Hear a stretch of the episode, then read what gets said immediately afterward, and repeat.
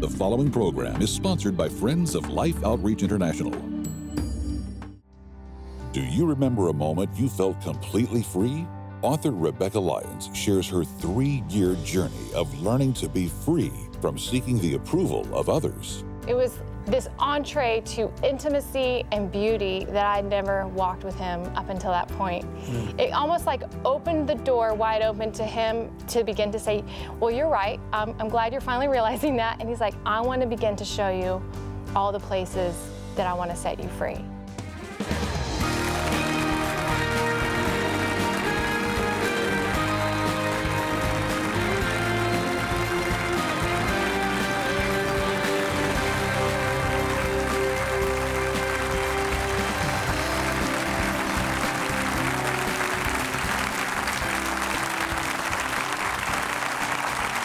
Thank you for joining us on Life Today. I'm Betty, and this is James. It really is an honor for you to give us an opportunity to spend time with you. I think that you're going to hear some things today that could prove to be as meaningful as anything you've ever heard. Most everybody, if you really get honest, we carry some weight, we have challenges, or we have areas of recurring defeat in our lives, and we don't feel like we're living free.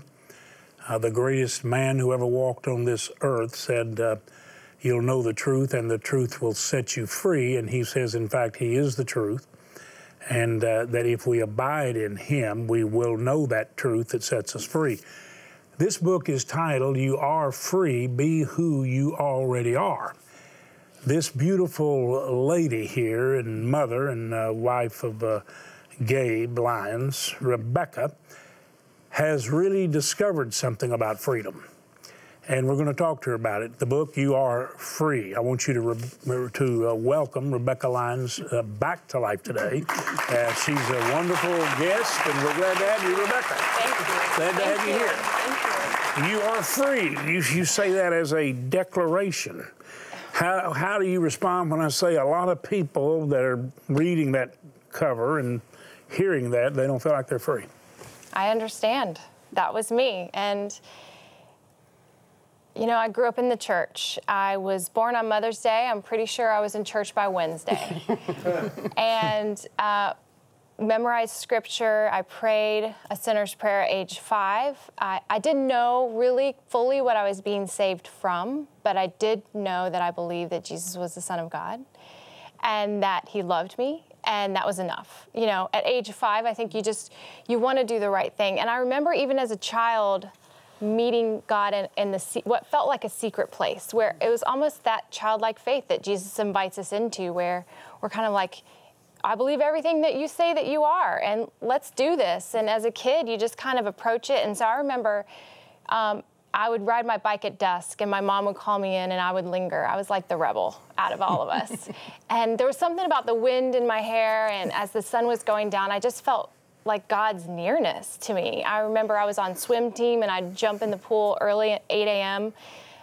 All summer long. My parents were teachers, and they thought, here's a great way for you to get up at 8 a.m. all summer long, you know, instead of sleeping in. So I'd jump in the pool, and I just remember swimming laps and like back and forth and back and forth. And it's almost in the silence and in the stillness, I felt God's nearness, and I felt free as a child. And then I would go to Christian school or to church, or the expectations would all of a sudden start to put pressure to where I would be, a headstrong, type A control freak. I'm not sure if there's anybody else out there. I'll just speak for myself. But I had a tendency to lean into striving and perfectionism. And so I would, in church, while it's all well-meaning, I wanted to do all the right things. But this vitality or freedom was really only there when it was just me and God.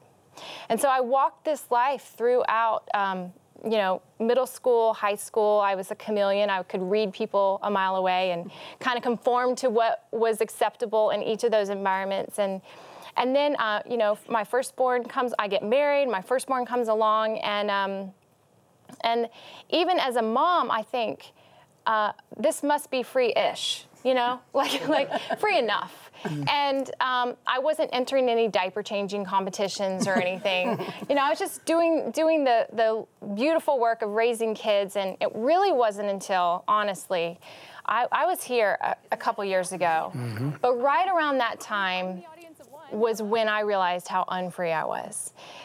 My first book had come out. I was starting to speak and talk about my journey through panic disorder and anxiety, living in New York City and crashing and burning, and the Lord rescuing me from that. But once I started to speak on a stage, it created this bondage in that, like I didn't enter diaper changing competitions, but I would now all of a sudden compare myself to other speakers or writers and think, like, did they like me? Did I say the right thing? Did I do it correctly? And I had to get real honest, and this is how the book begins in the chapter Free to Confess, where I would run back to my hotel room and I would, like, check social media. Like, did it resonate? And I realized, like, Rebekah, everything you're doing right now, it's not for an audience of one. Mm. And so I watched a talk by my dear friend Ann Voskamp in a dark hotel room one, like, random night in California, and I'm eating a cheeseburger, and that's when you know you've, like, sunk to, you're, like, in a dark hotel room watching a scream. Mm. And she said, those who keep score in life just want to know that they count. Mm. And when you do what you do for an audience of one, you always know that you count. And I realized right then, and that's why I write Free to Confess, I had to confess to God in that moment. I said, I am keeping score, and for some reason I have lost the freedom, the childlike freedom that I had known or grown to love, from my earliest memories. And he's like, well, you matter to me. Is that enough? And I'm like, no, it's actually not. And the confession of that, I know, was more for me than it was for God. It was this entree to intimacy and beauty that I'd never walked with him up until that point. Mm. It almost, like, opened the door wide open to him to begin to say, well, you're right. I'm glad you're finally realizing that. And he's like, I want to begin to show you all the places that I want to set you free. And so it began with the approval of man, like, what he showed me even in that season was like, Rebekah, you're operating out of a broken heart and private rejection. And he said, public affection can never heal private rejection. So let's start there. And so I had to confess, like, here are all the places that I've compensated for not being enough. And then I scribbled out a freedom prayer in my journal and started to put that out there. And that began all these places where he showed me, like, you're free to grieve, you're free to be weak, you're free to begin again, you're free to wait, you're free to rest. Like, it was almost like he opened the door wide to what this communion could look like. The freedom for me came in him just saying, I want you. If you want more of me, there's no limit to what the resources of heaven have to offer you as a daughter. And so that's what this story really turned into. It's just kind of one by one, him just gently taking my hand and showing me more of him. Well, you know what I saw the last time you were here, and your heart was going through what I saw as a transition time, but your journey there was so rich that I even asked you, just pray for me. I want to be in that journey where you are right now, where you're moving forward in that longing and that yearning and that seeking to be available. And now then I got this book. Rebekah, you have a marvelous God-given gift. You're not in competition, and you are pointing to him. And I know that. I see that. Now, you wrote one of the chapters that I just had to read because Betty and I lost a daughter that was, it just makes no sense. Okay, it's our baby girl, mother of three beautiful children. You wrote a chapter on free to grieve. Where did grief hit you real hard? Because you tell the story of something that happened. Sure. Well, grief hit me early. I was 26, 39 weeks pregnant. I walk into the OB and, saying, do you do ultrasounds at the end? And they're like, no.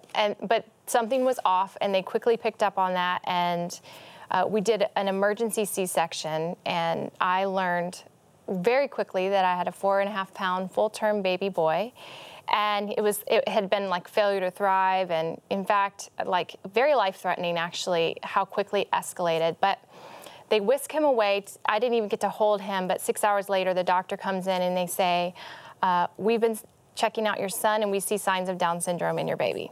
And so in a moment, in one day's time, honestly, from the start of walking into the doctor's office that morning to 1 a.m., so many hours later, I thought, okay, this is life. We've gone rogue. I don't even know what's going on, what God has. And they sent off geneticist testing, and they confirmed it 5 days later. And I tried staying at the hospital. They had to kind of kick me out. You're only allowed to stay about three nights with a C-section, but Cade was going to be there until he got up to 5 pounds. And I'm just like, they're having to drag me away.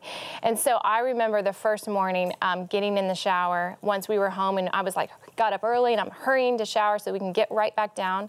And the doctor calls. And I know that it's the doctor, and I know they're calling with the results. But there's just something in me that's like, no, like it's all, like he doesn't have a heart defect.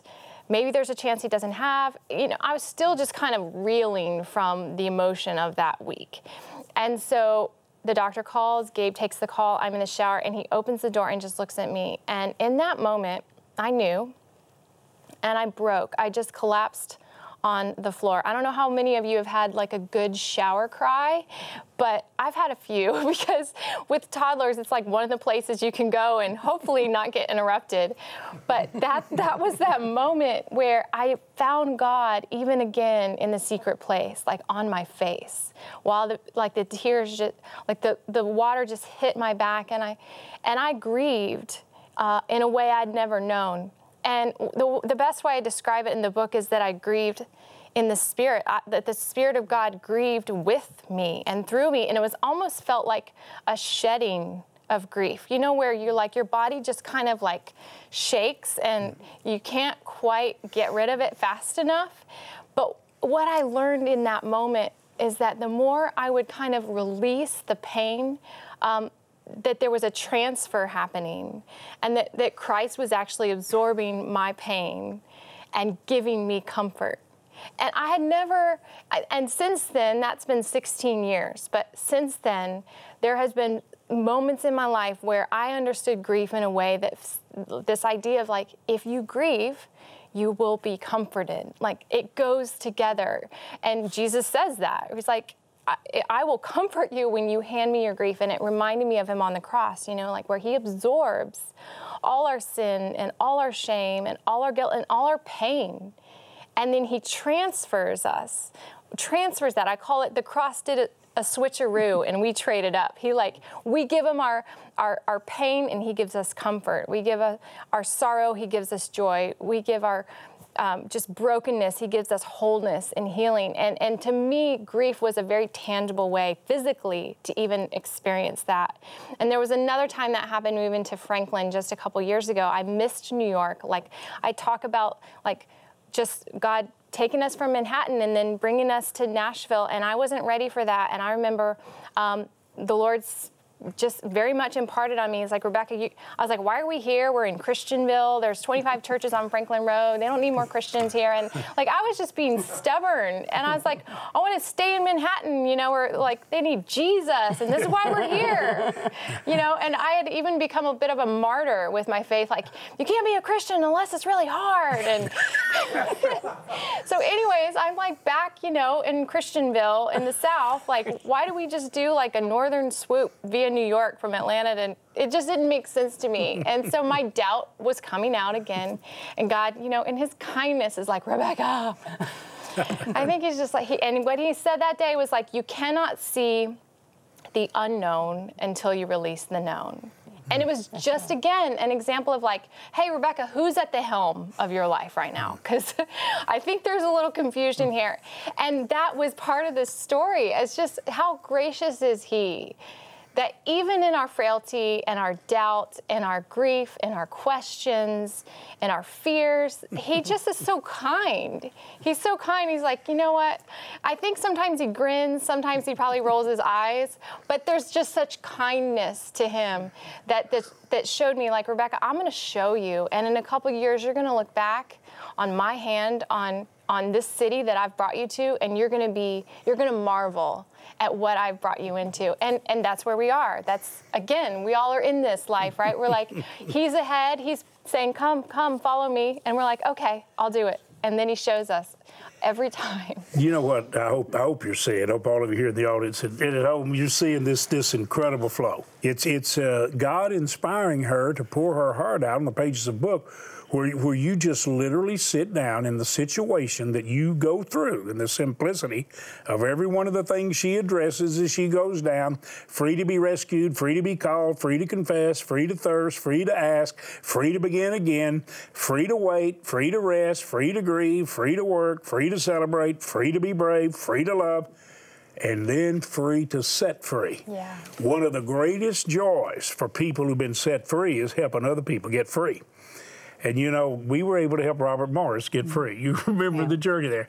And when you think, we got over 30,000 people attending Gateway every weekend. And a lot of people found freedom. Robert has led a lot of people into freedom and a lot of preachers into it. I can so readily relate to what you're talking about the freedom, because I went through some of the similar circumstances you did with the expectations and putting expectations on myself and letting people put them on me and feeling like I just had to keep working so hard at this that I, too, God showed me that real freedom and Free to Be Me, which is a book I wrote about my story several years ago. That has brought such great joy to me, is to know that I can be free to be the person that God created me to be. And He is closer than close. I mean, just if we allow Him to be. Yes, absolutely.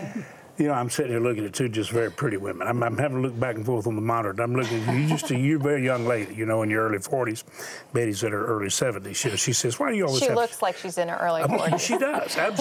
I'm looking at both of you, and you just have the radiant glow of God on you. I mean, you really do. I mean, it's the glory of God, and then you look at me in the middle, so God bless that poor fellow. I just try to get here in the midst of glory. But here's the thing. Listen to me. I mean, we were with Rebekah before we came out here, and we're just both about weeping over what God wants for you. I mean, you look over and say, oh, that's really sweet, honey. You're a pretty little thing you're doing. I just wish you knew. I just wish you knew how much God loves you. I wish you understood how special you are. I wish you knew that you could just dump the whole load on Him, and He'll say, I can handle it. I don't care how heavy your load is.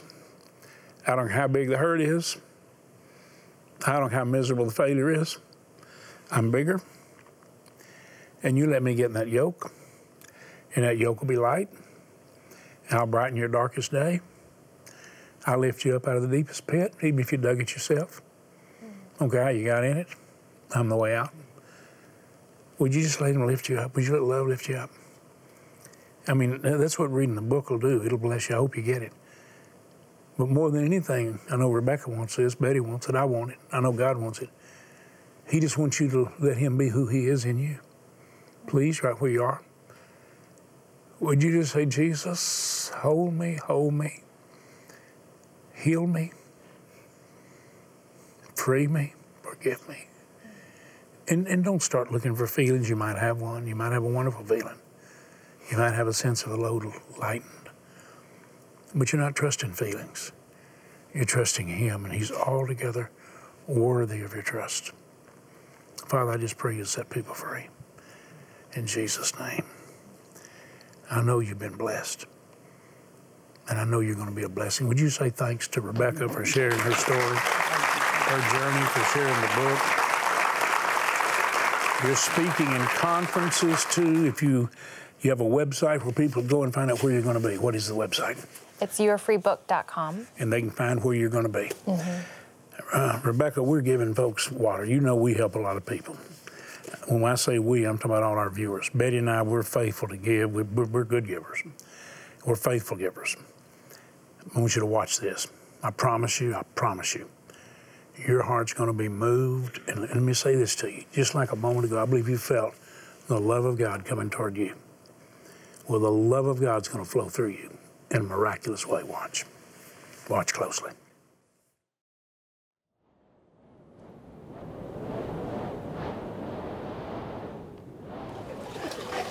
Announcement.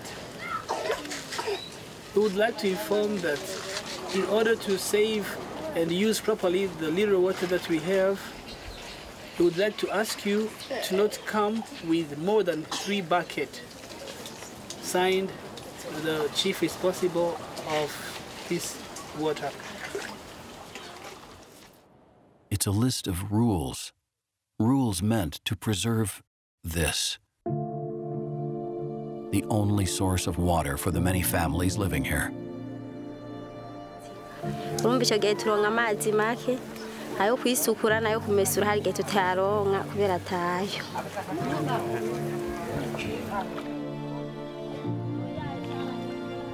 As desperate a challenge as this scarcity is, it's only where their struggles begin.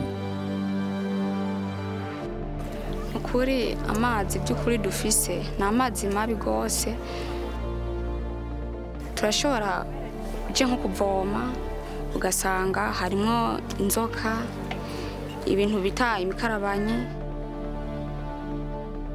absolutely mind-boggling that anyone could survive long after drinking this disease and parasite-infested water. The sad truth is, many here don't. Most of them, young children. Little bodies, unable to defend themselves against such a contaminated source. With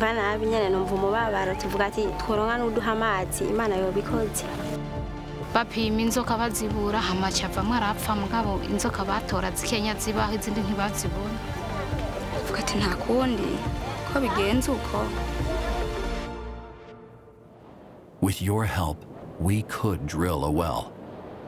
Right here. Abundant, clean, life-giving water. No more thirst and dehydration. No more sickness. We really do have the answer. Betty, I couldn't help but look at the beautiful mothers. Those very radiant, beautiful, beautiful moms. Hearts broken. There's a perfect cure. It's clean water. Betty, I'm thrilled that our viewers will help us. And right now, and I've tried to make it clear, we've got according to the missionaries, think about it, the missionaries find these precious people. The love of God sends them. They see a legitimate need, and they feel like those missionaries, they feel like they can tell us. And they feel like we'll tell you. And we feel like they believe, and we believe, it's in our heart, that you want to help. And Betty, our viewers have proved it. Right now, they're telling us we've got 188 areas that are crisis, where they've got to have a well. And you gave us last year 2 drilling rigs. So now we've got 188 places, but we've got to have the resources, the 4,800 for each one of those places. And it's urgent. And then, Betty, this is the miracle that just we never dreamed. We can actually give families their own filter system in the areas where we can't get a drilling rig. And they can filter enough water to keep all the contamination that's in their sources from getting to their children and their families. And you can give 3 families that filter system for $100. Now, did you hear what I said? 3 families. We've been telling you for years that $48 will give 10 people water the rest of their life when you put it toward the $4,800 well, because $144 toward that well will give 30 people water the rest of their life. And the well is going to give 1,000 people clean water the rest of their life. So there's an area where you can help. Betty, these little old filter systems are miraculous. Awesome. I'm so excited about this possibility of getting these filter systems to these areas where they can't drill water. But as you saw on this video that we just showed you of a place that we can get a drill. We can get a drill well there, James. They're rationing the water. But they're rationing the diseased water. It's so sad. So it's we need to do this now. We can't wait. They are desperate. They're losing their babies because of the diseased water that they get, James. But then they're losing them too because they don't have any water. Period. So please help us get to these places where we can drill the wells, and then the places we can't, James, we can get the filter system to them. Just a new avenue opened up that can really bless a lot of people. It's an answer to prayer, and you are the great answer to prayer. And I've always said, if you want your prayers answered, be an answer to prayer. Would you right now go online, please? Would you take that bank card, and if you can drill a well, I believe you will, and some of you can. You've been blessed where you can. Or give toward the well and pray others join you. If you can give that $100 for 3 of those families to have their own filter system, do it. Go online, or dial the number there, take your bank card, make the gift God puts on your heart. We've got some special gifts, as you know, just to say thank you, because we love you. We want to be a blessing to you as you're a blessing to others. Thank you for making the gift God put on your heart. Thanks for giving them a chance, giving them life. Every day, children living in extreme poverty are forced to make a dreadful choice. Drink filthy, polluted water filled with deadly disease or die from thirst. No child should ever be faced with this decision. Our teams have recently identified 188 remote villages in southern Africa where children are suffering from contaminated, disease-ridden water. The situation is desperate. They need clean, disease-free water immediately. With your gift today, you can help drill fresh water wells in remote villages across 7 African nations. Your gift of $24 will provide clean water for 5 people. A gift of $48 will provide for 10. $72 provides for 15 people, and $144 will help provide fresh, disease-free water for 30 people for a lifetime. With your gift, we'll send you Sheila Walsh's devotional, 5 Minutes with Jesus, a fresh infusion of joy to help you experience a deeper connection with God. Please consider an additional gift of $100 to help provide 3 families with water filtration kits in emergency areas where our rigs cannot reach, and you may request our No Greater Name canvas print. Finally, please consider a gift of $1,200 to help provide water for 250 people, or a gift of $4,800 to help sponsor a complete well, and you may request our beautiful new hand-painted Determined Eagle bronze sculpture. Please call, write, or make your gift online today.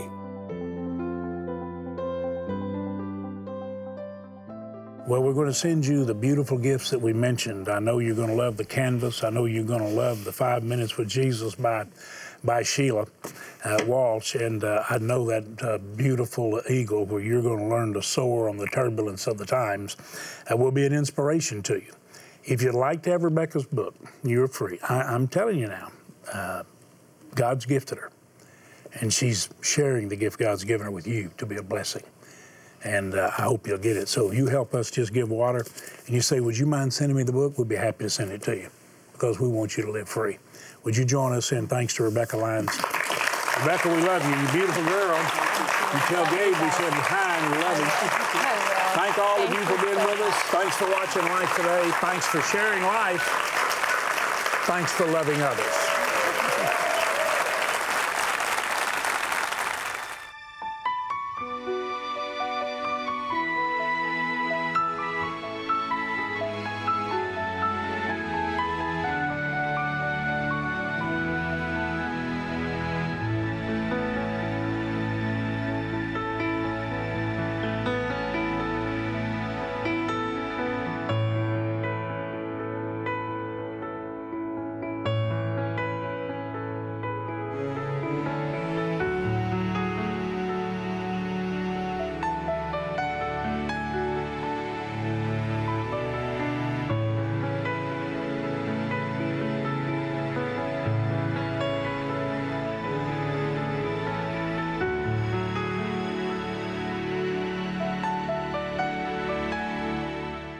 In his new book, Living Amazed, James Robison shares how divine encounters can change your life. Living Amazed, coming soon to online and retail bookstores.